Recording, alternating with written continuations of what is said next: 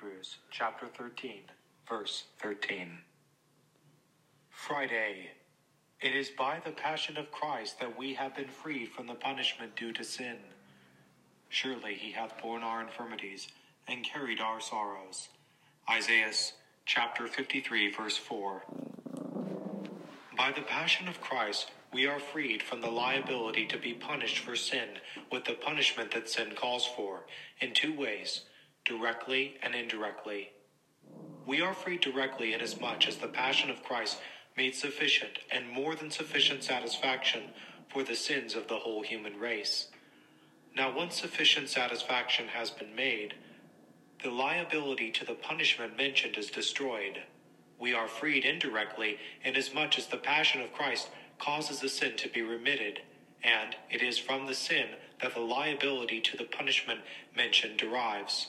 Souls in hell, however, are not freed by the passion of Christ, because the passion of Christ shares its effects with those to whom it is applied by faith and by charity and by the sacraments of faith.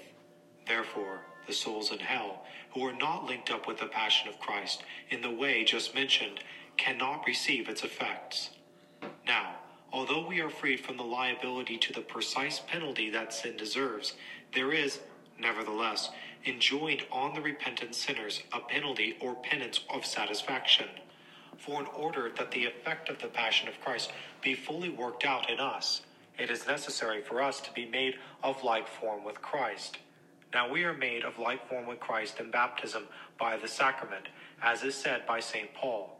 We are buried together with him by baptism into death. Romans chapter 6 verse 4. Whence it is said that no penalty of satisfaction is imposed on those who are baptized. Through the satisfaction made by Christ, they are wholly set free. But since Christ died once for our sins, 1 Peter chapter 3 verse 18, once only, man cannot a second time be made of like form with the death of Christ through the sacrament of baptism.